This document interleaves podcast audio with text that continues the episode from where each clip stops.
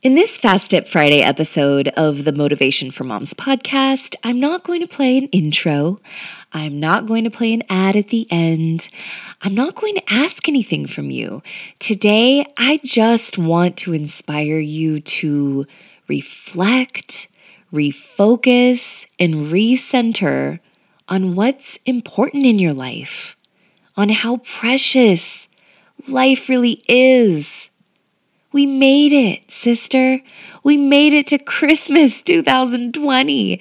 It felt like Christmas would never come. And now we near the end of the year.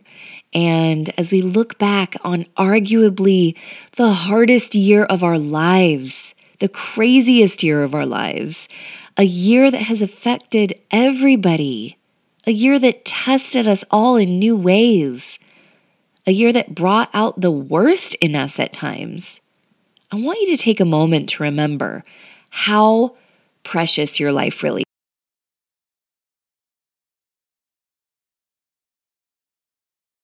You have the gift of your breath.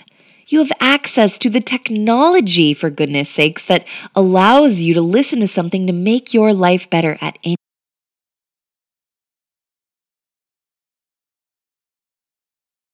Some people don't have the blessing of children that their heart longs for. Some people have lost loved ones this year. Some people have lost their lives this year. But you, my friend, you are here. You are alive. You are strong. You are powerful. You are capable. You have resources. You have the ability to not just survive,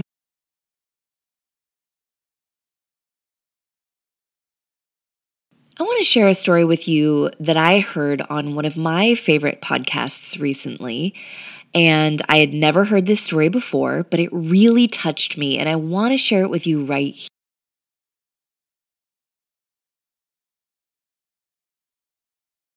Now, I had to do some research, but here goes. The story began in 1977 when NASA launched Voyager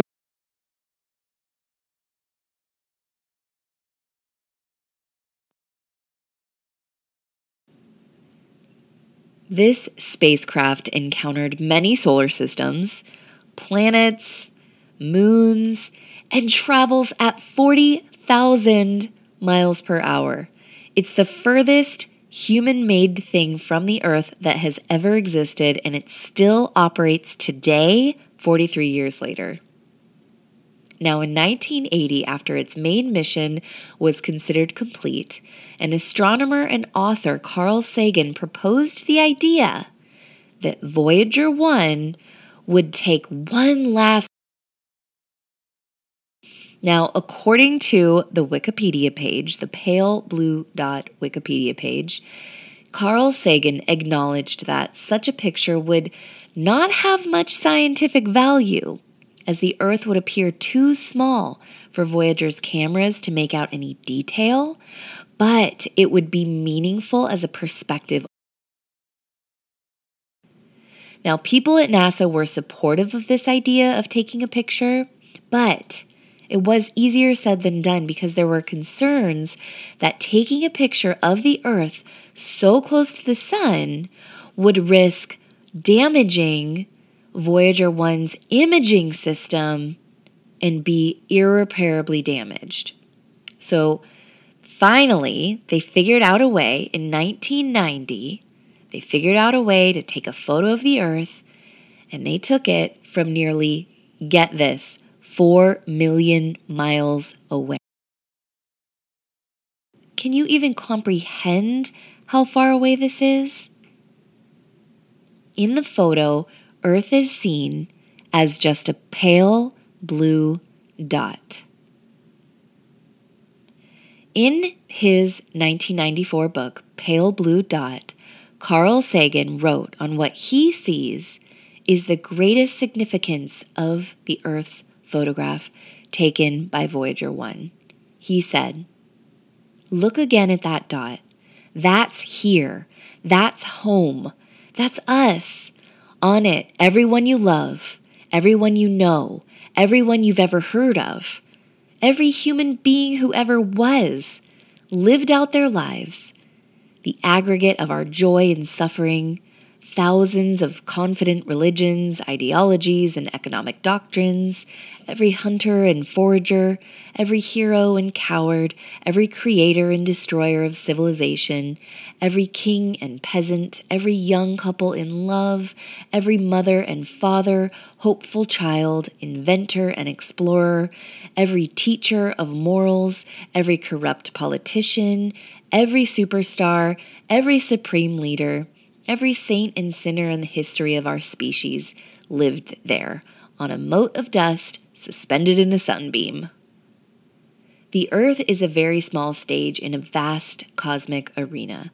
Think of the rivers of blood spilled by all those generals and emperors, so that in glory and triumph they could become the momentary masters of a fraction of a dot.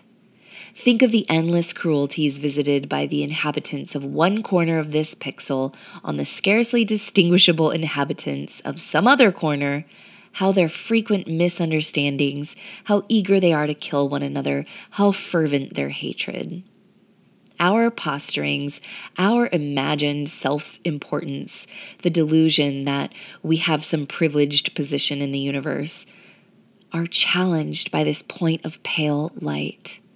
Our planet is a lonely speck in the great. Visit like it or not, for the moment, the earth is where we make our stand. It has been said that astronomy is a humbling and character building experience. There is perhaps no better demonstration of the folly of human conceits than this distant image of our tiny world. To me, it underscores our responsibility to deal more kindly with one another and to preserve and cherish the pale blue dot, the only home we've ever known. I don't know about you and this is me talking again, not quoting, but I couldn't help but be brought to tears when hearing this passage. Life is just so precious. We are so precious. It's easy to get caught up in the challenges of life the political divide, the worry, the stress, the arguments with our spouse, you know, the struggles with our kids. It's so easy to forget just how precious just being alive is. I don't believe that we have to diminish the challenges that we face or the pain that we feel at times, which is so very real, in order to stop and just appreciate being alive. But sometimes getting perspective can connect us to our purpose for being here. In the scheme of things, many of what we think are our problems really aren't that important.